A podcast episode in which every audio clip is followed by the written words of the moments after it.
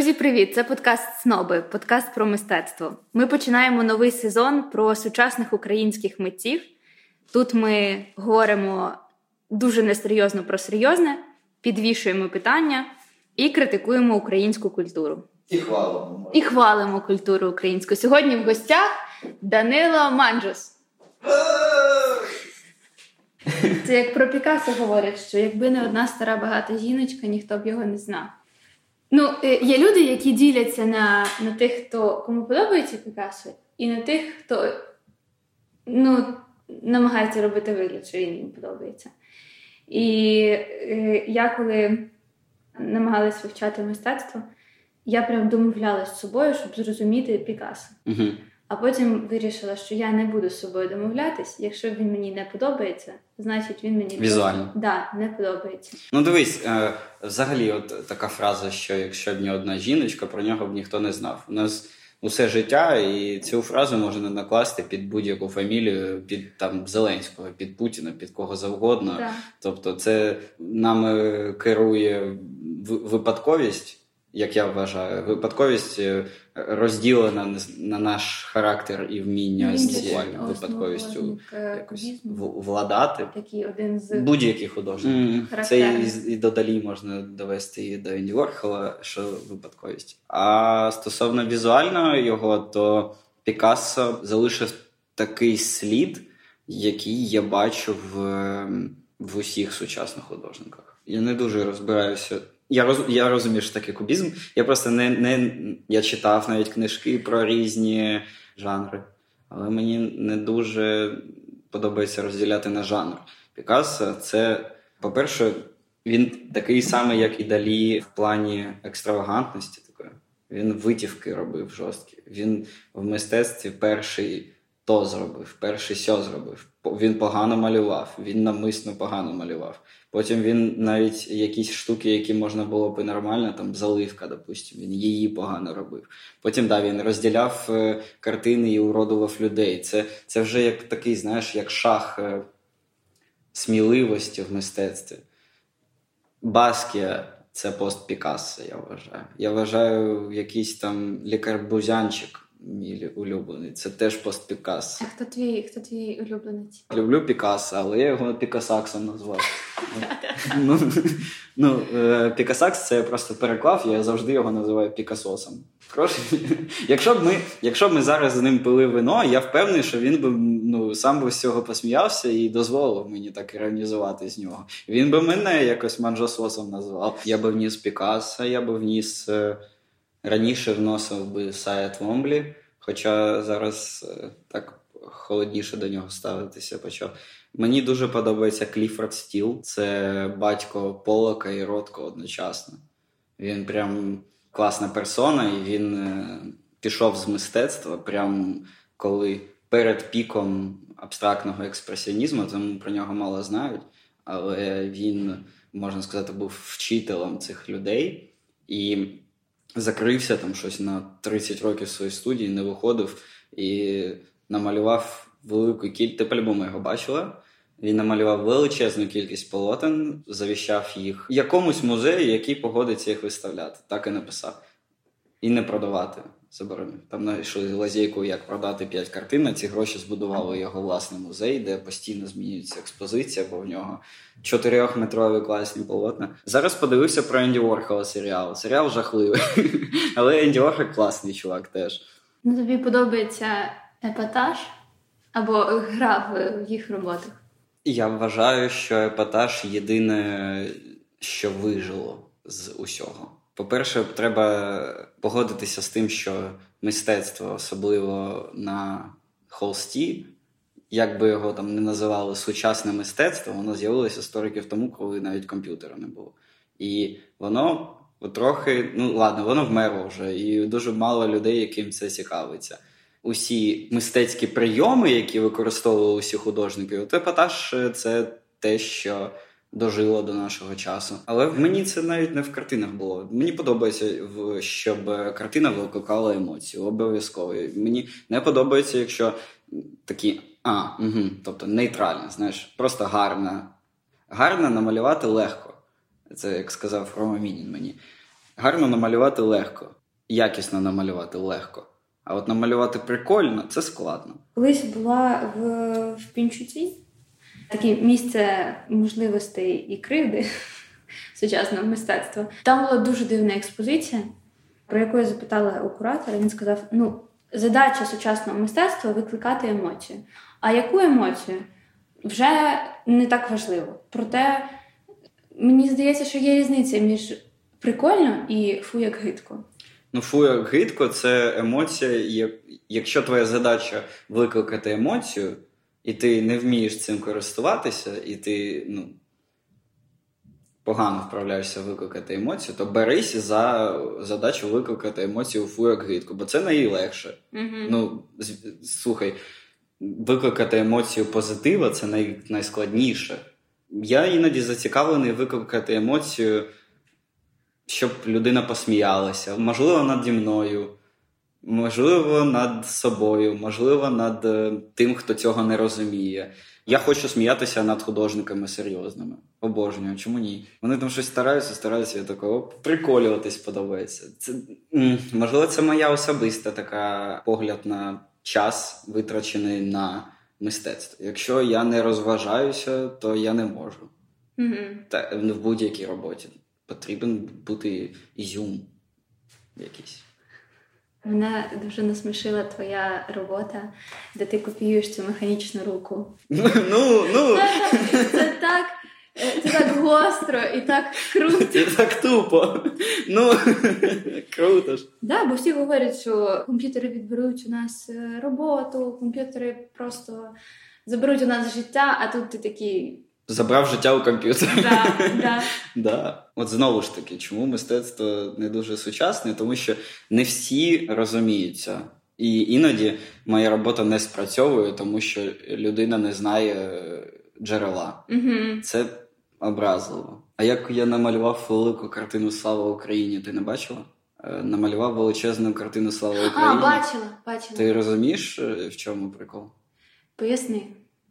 Я її вкрав у Еріка Булатова. Це російський художник. І оригінал написано Слава КПСС. Це найдорожча картина Росії. Вона більше мільйона доларів коштує. Оце Стьоп. Ну, це Стьоп, це ж типу.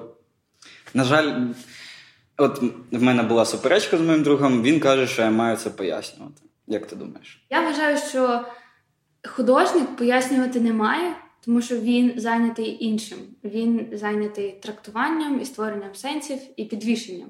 Мають бути люди, такі як там культурологи, мистецтвознавці, колекціонери, історики, які вже займаються пояснюванням. Але якщо художник е, не допояснив нічого своїх робіт, що вони просто до культурологів не дійшли, знаєш, е, ага. що не зазначились їх цінність. Я в таких умовах живу, що для мене важлива думка всіх.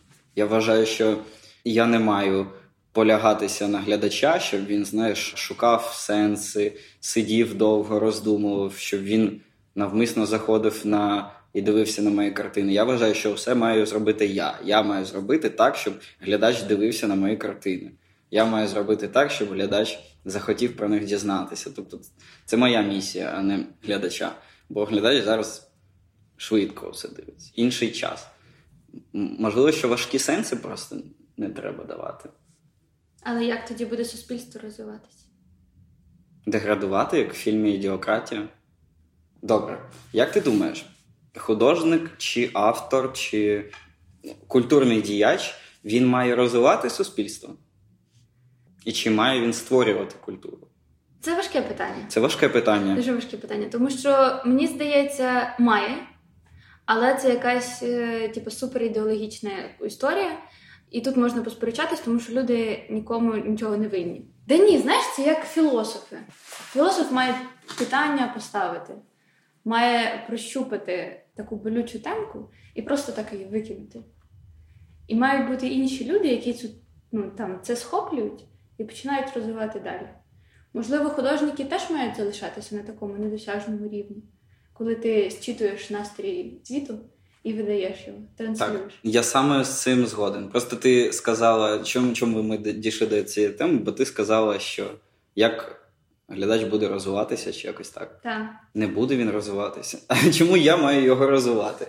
Я художник. Раніше я думав, що я маю створювати культуру. Тепер я зрозумів, що культура створює мене. І я просто її транслюю. А яка культу... яку культуру я маю транслювати? Я маю транслювати культуру класики, малювати те, що вже давно пройшло. Суспільство зараз слухає реп. Типу, воно матюкається, воно дивиться е, короткі відосики, воно воно не ходить в театр. Навіть якщо ходить, то це виняток. І то навіть театр змінився. Глядач не має розвиватися. Це його справа. Тоді цікаво подумати, взагалі, український глядач, чи має він шанс не знаю, чи прокинутись, розвинутись, вийти з цього кругообігу, тік-ток, панелька, тік-ток, панелька. Я зараз поясню. А чому український? Бо, наприклад, з італійського глядача угу. там все дуже просто. Їх пращури сильно постарались.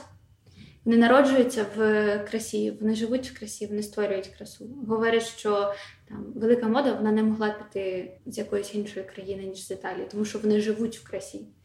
Ми не живемо в красі об'єктивно. Середній українець не живе в красі. Мабуть, ні. Мабуть, він навіть не ходить по рівній землі.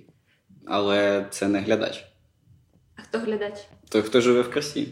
Тобто мистецтво таке е, для еліт? Я би не назвав їх елітами, але воно точно не для того, хто не цікавиться нічим. Є такий слой, знаєш, прірва там десь, е, де Ну, от зараз я зайшов в цех е, під собою, і там реально такі дівчата, які слухають шансон, і вони так, типу, ладно, зробимо тихіше. Вони виробляють наш дак.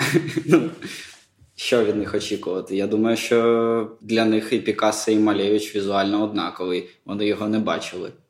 А в фамілії, можливо, чули, тому що це якось з анекдотами прийшло до до їх культури. Є прірва такого суспільства, і я впевнений, що в Італії теж мають бути такі. Ну, можливо, менше. На окраїнах точно мають бути. Якщо тебе цікавить виживання, буквальне виживання, що ти е, цілими днями працюєш і збираєш собі на їжу лише, то ти не встигнеш нічого там подивитись, не сходити в театр. Знаєш, говорять дуже багато хто використовує піраміду масла, піраміду потреб, угу. де там на перших ланках виживання, на верхніх ланках е, культура. Е, і всі використовуються як аргумент, типу, ми ще на перших ланках, ми боремося за виживання, за адекватне життя, за їжу. Ну, там, Зрозуміло, що зараз війна і ми боремося за фізичне виживання. Але коли е, масло помирав, він сказав, що ви мене не так зрозуміли. Можливо, є сенс тягнутись до вищого, і тоді нижні ланки будуть перекриватись більш якісно автоматично. Да, є є суспільство, якому просто не цікава культура ніяка. От Вони дивляться на культуру шансона, який був дуже давно. Вони не тягнуть культуру вниз, бо ми їх навіть не бачимо на своєму рівні.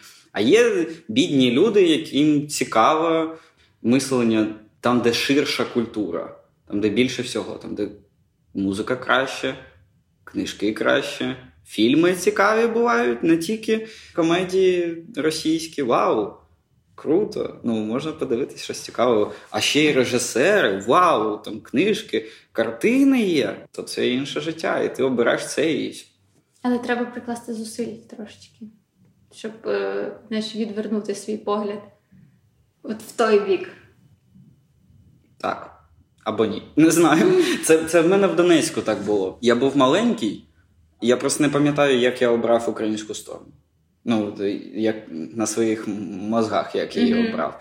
Не пам'ятаю. Але аналізуючи той час, мені здавалося, що я просто на проукраїнських мітингах, да, в Києві мало хто знає, що там були проукраїнські мітинги.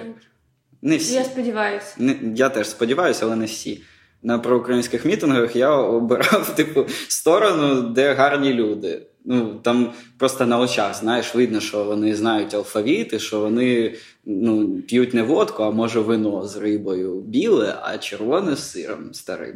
Ну, видно просто по обличчям. Гарні жінки, гарні чоловіки, видно, що вони вміють читати. І навпроти них було брудне бидло, яке п'є арсенал міцне і б'є жінок. Вот. І так я обрав свою сторону. Так само і в культурі. Якщо тобі подобається арсенал міцний бити жінок, то Владимирський централ. Ти згадуєш початок війни в Донецьку? Чітко, абсолютно чітко. Дивись, романтично, кіно, гарна погода. Іде хлопчик зі школи, який відчуває, що через там 3 чи 4 дня буде літні канікули.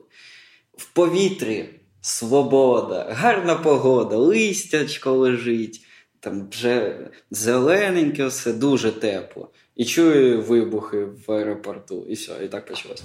Ну там були на словах якісь. Е, як цією війною на словах вітало, що там щось може бути, але ні в кого цього не було. Ну а потім воно різко почалось, коли ти чуєш перші вибухи. І все, і нема літа. Але знаєш, в мене в мене про Донецьк, мабуть, я його сприймала через ем, через лінзу своєї родини, тому що в мене то архітектори, то художники в, в родині. І я я не бачила той Донецьк з. Ні, його і не було. Це ж не Донецьк, це Донецька область. Коли кажуть, що Донецьк це бидло, це кажуть про Донецьку область. Я сам з області, я в Донецьку лише два роки жив. Я точно знаю, що ну, Донецька область, всі стереотипи це майже правда. Донецьк ні, Донецьк суперкультурне місто. Набагато частіше за Київ. Коли я приїхав з Донецька в Київ, я побачив, що Донецьк був прям і чистий, і культурний, і смітники на місцях, там парк, рози, усе прибрано, ну ідеально, класно. Так, Донецька область це реально жах. Це екологічні катастрофи, бидло і контужені стаканом були ще до війни. Ну, це так. Різниця цих двох війн була в тому, що на той час було важче.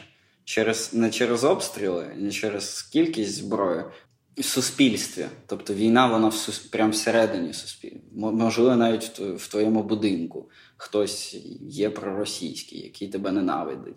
І якщо тут в Києві ти сидиш і усі такі, як да, обстріли, да, там горе і біда, але ти точно знаєш, що навколо тебе твої, твоя сім'я, усі твоя сім'я. А там хтось е, тобі ворог.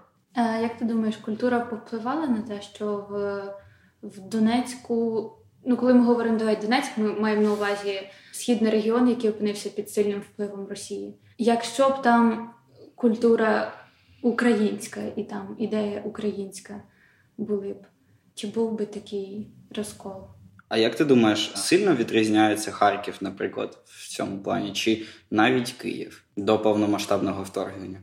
Мені здається, що Київ так само був е, під впливом російської культури, і навіть зараз. Найбанальніший приклад це приклад, про який усі кажуть, це російська музика. Вона нікуди не ділась.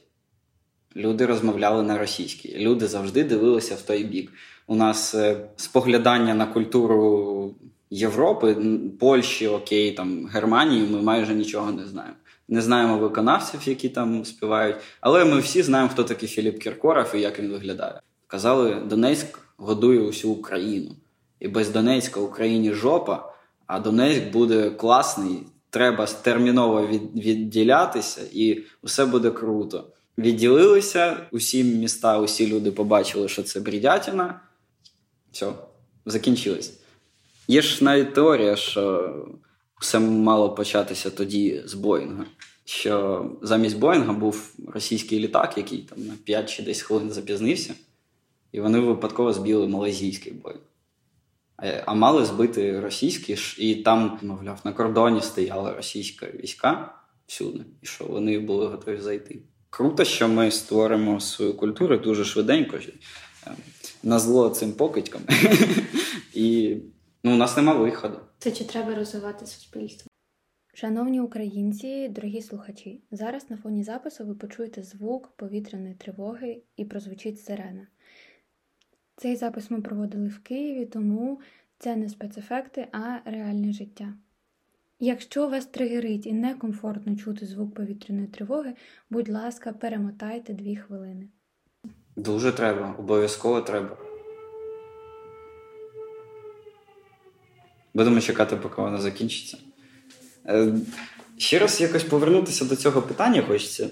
Блін, ну я серйозно вважаю, що у нас вся країна дивиться на Росію. дивилися завжди. І їх не цікавила інша сторона. Я теж задаюсь питанням, чому ми не знаємо польських виконавців, румунських виконавців? Чому ми не слухали естонську музику? Якщо у нас так багато сусідів, чому ми тільки на одного дивилися?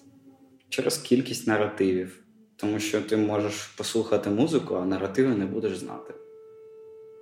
Чи має бути лагідна українізація, коли на противагу така потужна, просто брудна хвиля російського контенту? Чи маємо ми так? Ну, давай українську. Давай не будемо слухати там цю російську музику.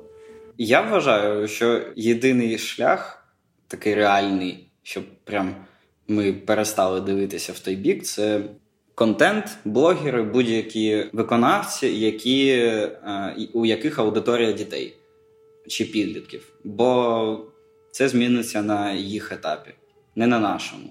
На нашому етапі вже є люди, яким подобається шансон.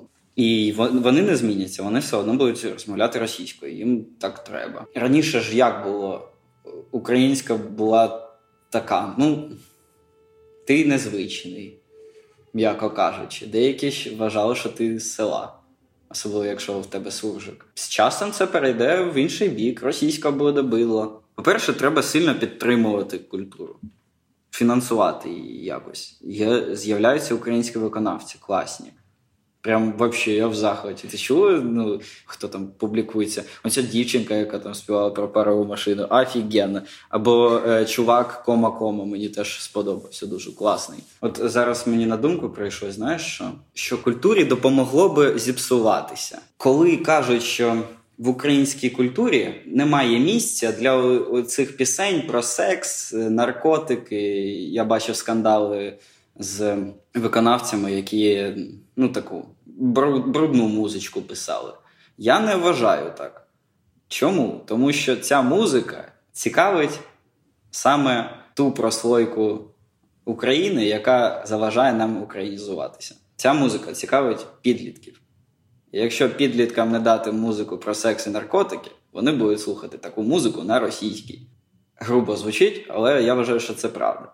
Тим більше, що в усьому світі така музика зараз на першому місці. І це е, стосується усіх е, витворів мистецтва: кіно, театр, картини, музика, відеоблоги. У нас відеоблогери, блін, усі вилізані, ідеальні, класні, такі цивілізовані і культурні. Тому їх мало і дивиться. Слухай, а чи може бути мистецтво поза політикою? Нічого не може бути поза політикою. Коли говорять я політична людина. Це хто? Я політична людина. Я аполітична людина. Або.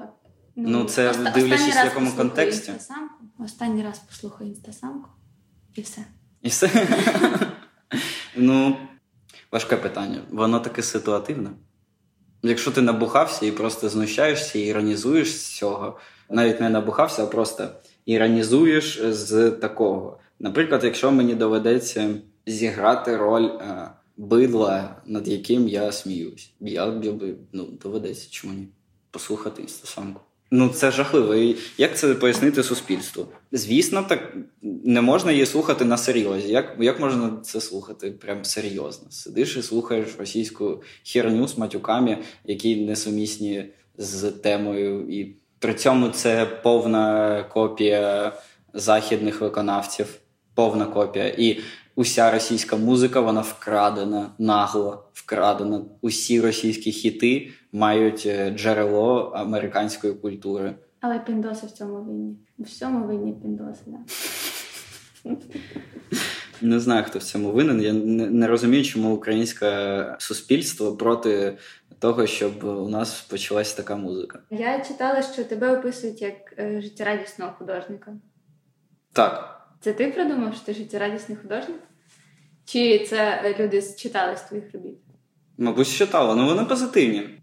Життєрадісний, позитивний. Да, я, наприклад, якщо малюю картину про суїцид, то вона смішна і кумедна. Ну треба ж жартувати на такі серйозні теми. Да, іронізую сам себе з серйозних штук. Я до війни казав, що серйозність вона створює війну і голод. Особливо в моєму контексті я не можу так сісти і прям серйозно щось створити. Мені треба познущатися з з витвору мистецтва, аби отримати від нього задоволення. Таке відчуття, що на нас дуже велика відповідальність зберегти культуру, відновити культуру. А я не вважаю, що треба не втратити культуру і що треба її зберігати. Ну, дивлячись, в якому контексті ти це маєш на увазі, я проти музики з сопілкою. Вона вже заїбала, серйозно. Вона однакова. Чому не можна написати класний український твір, який без е, шароварщини і використання старих приколів. А кого ти слухаєш? З українського? Хто ну от е, з останнього мені сподобався кома-кома. Класний. uh Ну, Звучить офігенно, там немає нічого такого. Там просто такий, навіть мова така суржикова, але жива і справжня. Хочеш створюй, хочеш не створюй, все одно тебе обере глядач. Той, хто погано все робить, буде непомічений. Той, хто класно робить, буде помічений. І так і створиться культура. Все зросте органічно. Сапілку лайк не буду ставити. Все. Що значить зберегти культуру? Ти бачила, що твориться з мистецтвом, яке спекулює темою війни, яке користується темою війни, тому що це актуальна для усіх тема, і ми реально хочемо, щоб оце стало нашою культурою. Ми хочемо синьо-жовтий мурал з чорним написом. Я хочу його зафарбувати. Обов'язково. Яким саме чином ми збираємося зберігати культуру? Знову ж таки, приклад: 15-й рік, чи да, 15-й рік, два роки після Майдану, чи рік навіть після Майдану, як люди користувалися патріотизмом? Фарбували Фарбували забори. Вау, класно! Офігенна ідея. Так, що ми забули зробити? Фарбувати забор. А які забори ми фарбуємо? Ми будемо фарбувати забор, на який усі суть. Ми будемо думати, що синьо-жовтий колір це колір, який захистить забор від бруду. І це я можу це назвати диверсійний патріотизм. Ти за за допомогою патріотизму псуєш взагалі уявлення про свій прапор, про свою країну. Ну, пам'ятаєш, що всі ходили, збирали на фарбу. Слово патріот треба заслужити слово патріот трактується так, що ти інтереси своєї держави ставиш нижче за свої. Тобто ти готовий за неї померти. Я, наприклад, не можу себе назвати патріотом. Я цього не заслужив. Але усе патріотичне, більшість патріотичного мені дуже не подобається, тому що зазвичай це губки Фрекенбок, чиста перемога. Або водка е, Бахмут. Ну, умовно. Я дуже багато бачу в магазині жаху. Я прям дуже хочу, щоб це закінчилося. І суспільство мене не зрозуміє, якщо я після війни піду і почну зафарбовувати синьо-жовті забори, які погано виглядають. Є, звісно, класні проекти, де це роблять професіонали, і усе класно виглядає гарно і цивілізовано. А є, коли ти. Просто псуєш усе. Ти сказав, що в українську культуру треба вкладати гроші. Як ти думаєш, хто має це робити? Думаю, політики. Це найбільші гроші. Або компанії капіталістичні. От е, на прикладі жахливого патріотизму, е, коли розміщують наводки, якщо б, наприклад, взяли доброго художника класного і розмістили на класному продукті, це просувало мистецтво. Я я от е, чо, знову ж можна на прикладі Вавана Манжоса. Класно. Ну, класно виконує мурали офігенні, роботи офігенні. Так, щоб це назвати поганим патріотизмом неможливо, бо там усе класно. Але візьмуть якогось мудака, який зробить синьо-жовтий прапор, просто і чорний напис. І і це стосовно збереження української культури. У Вавана, як мені здається, немає збереження. В нього створення, створення краще. А де ти виставляєшся в Україні? В яких е... галереях чи чи виставкових залах? Е, можеш розказати, як взагалі Працює вся ця система. Пінчуки не знаю. Я ніколи не бачив пінчуки нічого, що схоже на себе. Ми зараз не де відходимо ти... від теми, де я виставляюся. Я можу про пінчука поцрати. Давай, давай. Якщо хочеш, я теж своєю думкою поділюсь. Да, звісно, ти перша чи я? Як хочеш. Може, мені Юзефа. Юзефа? Все, ти програв ти перший. Окей. Я перший. Да? Жодного разу не бачив е, гарного мистецтва. Гарне мистецтво це жанр мистецтва, файн арт. Не бачив гарного мистецтва. В країні, де культура не дуже класно розвинена, в центрі міста є музей, в який ходять усі, буквально усі свої суспільства. В Пінчуке виставляють концептуальне важке мистецтво тенденції Парижу, де навіть в Парижі багато хто цього не розуміє. Ніколи не бачив Пінчуке. Ну окей, не буду казати ніколи. Іноді буває якісь там 5-10% файнарту. Здебільшого складні концептуальні роботи, які навіть мені складно зрозуміти, бо там треба багато знати для того, щоб розуміти ці роботи. Неблагодійна історія. Мені здається, наше суспільство треба не розвивати, а привчати до мистецтва і давати їм це зрозуміти. А давати їм це зрозуміти треба починати з доступних для них робіт. Давай так. Фундація Пінчука це, на жаль, єдине місце, яке дає можливість художникам знайти класне фінансування і творити. Але з іншого боку, місце легалізації великих грошей. Інсайдери тут сіли. Сіли інсайдери. Ну так. Да. Тому і от тобі і відповідь, чому немає різниці, що він виставляє. Він буде функціонувати, навіть якщо почне виставляти, не знаю, кирпичі просто з великими концептами, а може і з малими. Художники вони такі, знаєш, закриті в своїх майстернях.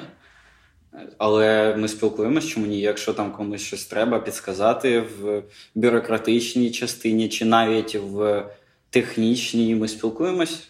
Мені подобається, що це свіжа тусовка. Угу. У нас така прям нова молода сцена з'являється, і усі якісь неукраїнські. Ну тобто, усі класно просуваються за кордоном. Чому так? Тому що хочуть розвивати своє мистецтво. Щоб розвивати своє мистецтво, треба гроші. Бо гроші це інструмент. І якщо ти хочеш малювати картину, то тобі треба купити холст. А якщо ти е, хочеш продаватися в Україні, я, наприклад, для України роблю знижки. Якщо хтось хоче купити мою картину, вони в Україні значно дешевші, тому що у нас мало людей, які можуть собі дозволити купити картину. А за кордоном це така ціна, за яку мене не куплять, тому що да, тому що подумають, що ця ціна це підозріло якось, і що ну там якийсь обман. Там не може бути такого, що картина коштує умовно 500 баксів чи до тисячі. А хто тебе купує в Україні? Купують люди, які мене які слідкують за мною. Є і колекціонери. У нас реально існують колекціонери. Оля Штейн це довела. Я не думав, що у нас можуть бути колекціонери. Є колекці... Є навіть класні колекціонери, які колекціонують закордонні мистецтво. Я взагалі був здивований цьому. Є просто люди, яким подобається мистецтво, і вони такі початкові колекціонери. У мене навіть є рецидивісти, я їх називаю, які декілька разів купляли мистецтво. Таке, щоб музеї мене в Україні купляли, не було. А за кордоном? За кордоном купляв в колекції музеїв. Культурі України треба допомогти.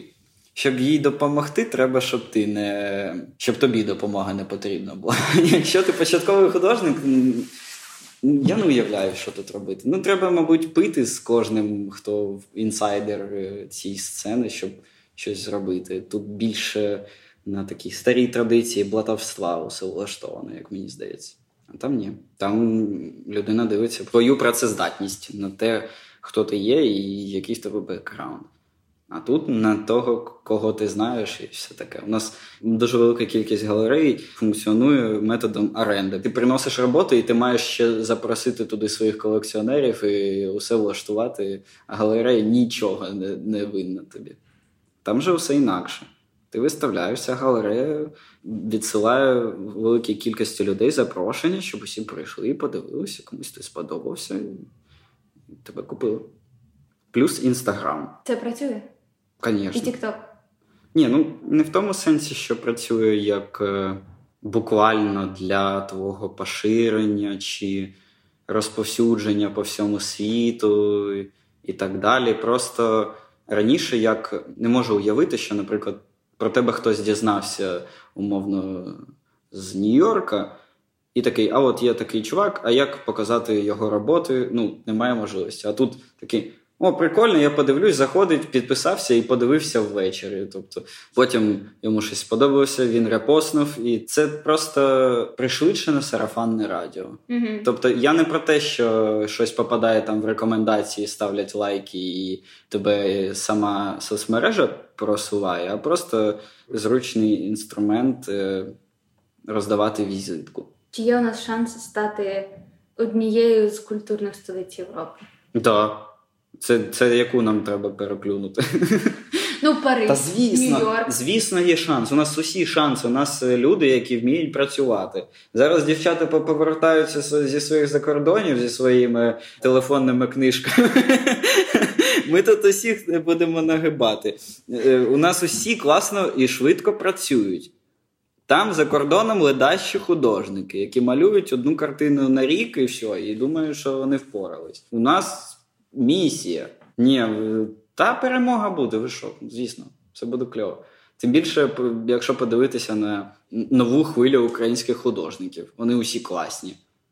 Просто ру я такого не можу сказати. Мені здається, Джері Сальц написав, що я не вірю художнику, який не є колекціонером своїх робіт. Згоден на 100%. Але іноді, коли їх забагато, це тягар. Я колекціонер. У мене є старі роботи. Оце взагалі дуже стара робота. Mm-hmm. Але їх було умовно 10 таких. Деякі довелось знищити різні обставини, що не можна було зберігати так багато. Ну, треба бути колекціонером, тому що твої роботи цінуються старі. Як ретроспектива можуть використатися там років через 10. Знаєш, ми говорили про те, що художник має зробити, що митець має зробити для суспільства, а що суспільство має зробити для митця. Суспільство має хоча б е, спробувати подивитися. Більше нічого. А інше має художник вимагати, прийти і нагло сказати: Йоу, дивись. Слухай, а якби тебе запросили в школу розказати про про себе, про свою роботу, ти б пішов? Так, да, я би закохав їх усе це. Бо мене це врятувало в якийсь час. Я ну, з маленького міста, і мені здається, що в моєму житті стався такий момент, в якому я повернув на таку культурну частину, бо в мене були усі шанси стати бидлом. І ну, прям таким. Я з міста так промзон, знаєш, з Макіївки, це під Донецьк. Тобто там там дуже багато було бидла. І я міг стати таким, як вони. Але от повернув. І піти в школу це круто.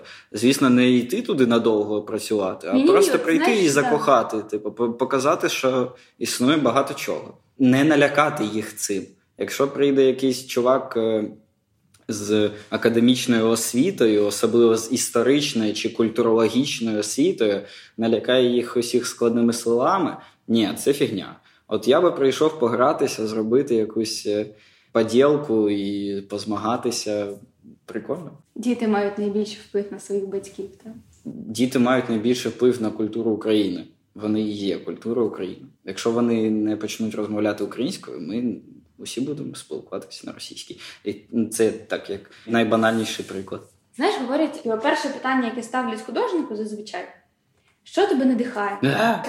Це знаєш таке питання, ніби ти просто підійшов до людини, і ти такий відчуваєш, так, я хочу, що я маю щось запитати, а що запитати, я не знаю. Це як привіт, як справи. Так для художника. Да ні, нічого, ну нічого. Мій психологічний стан і будь-що нічого конкретного. Так, щоб я там в когось е, крав, чи іноді усе ситуативно. Геніальні речі приходять і все. Уявляю це таким чином, що коли приходить ідея, це означає, що є якась штука в світі, яка чекає, доки я це зроблю. І я маю це зробити. Все. А з чого почати розмову з художником, коли ти не художник? З вина.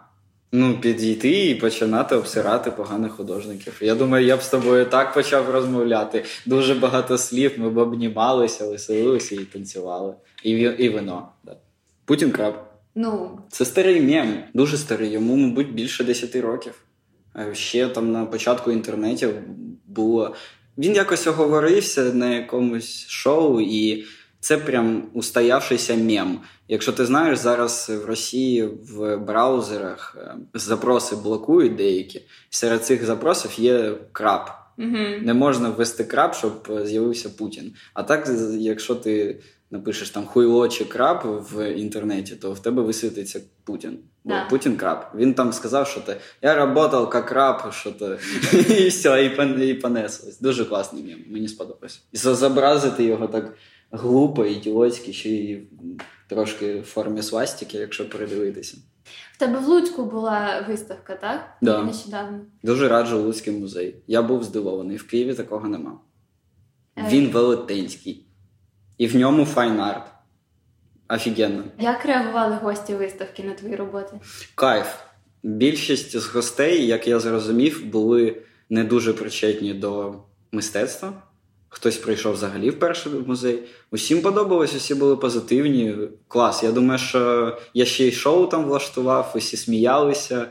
Я скинув шестиметрову фотографію дівчинки, яка там працює, прямо на відкритті на людей. Розвернувся рулон 6 метрів чорно-білої фотографії цієї дівчинки, і просто сміх стояв. Було весело, я думаю, усім сподобалось.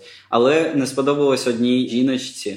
Вона сказала абсурдну фразу, яку я запам'ятаю на все життя. Ну, ти бачила мої роботи, да? Ну, Прям. Вона сказала: А що ж виставка така негативна? Треба щось позитивніше. Краще б виставила Івана Марчука. Цей сезон подкасту Сноби про сучасне українське мистецтво для нас дуже важливий. Це щире захоплення українськими митцями та бажання перенести культуру та її суспільне сприйняття на вищу ланку. Тому для нас було важливим, з яким партнером ми йдемо у сезон. Ювелірний бренд Toes, так само як і ми, тісно пов'язаний з творчістю і самовираженням. А в основі прикрас та аксесуарів Toes – цінності, які ми стараємось нести через подкаст: сміливість, креативність і, звичайно, почуття гумору. Як говорить один український філософ Олександр Філоненко, краса вторгається у наше життя, і ми не можемо після цього вторгнення жити інакше. Запрошуємо вас бачити красу та оточувати себе мистецтвом щохвилини, дізнаючись більше про українську культуру та виражаючи себе вільно за допомогою прикрас.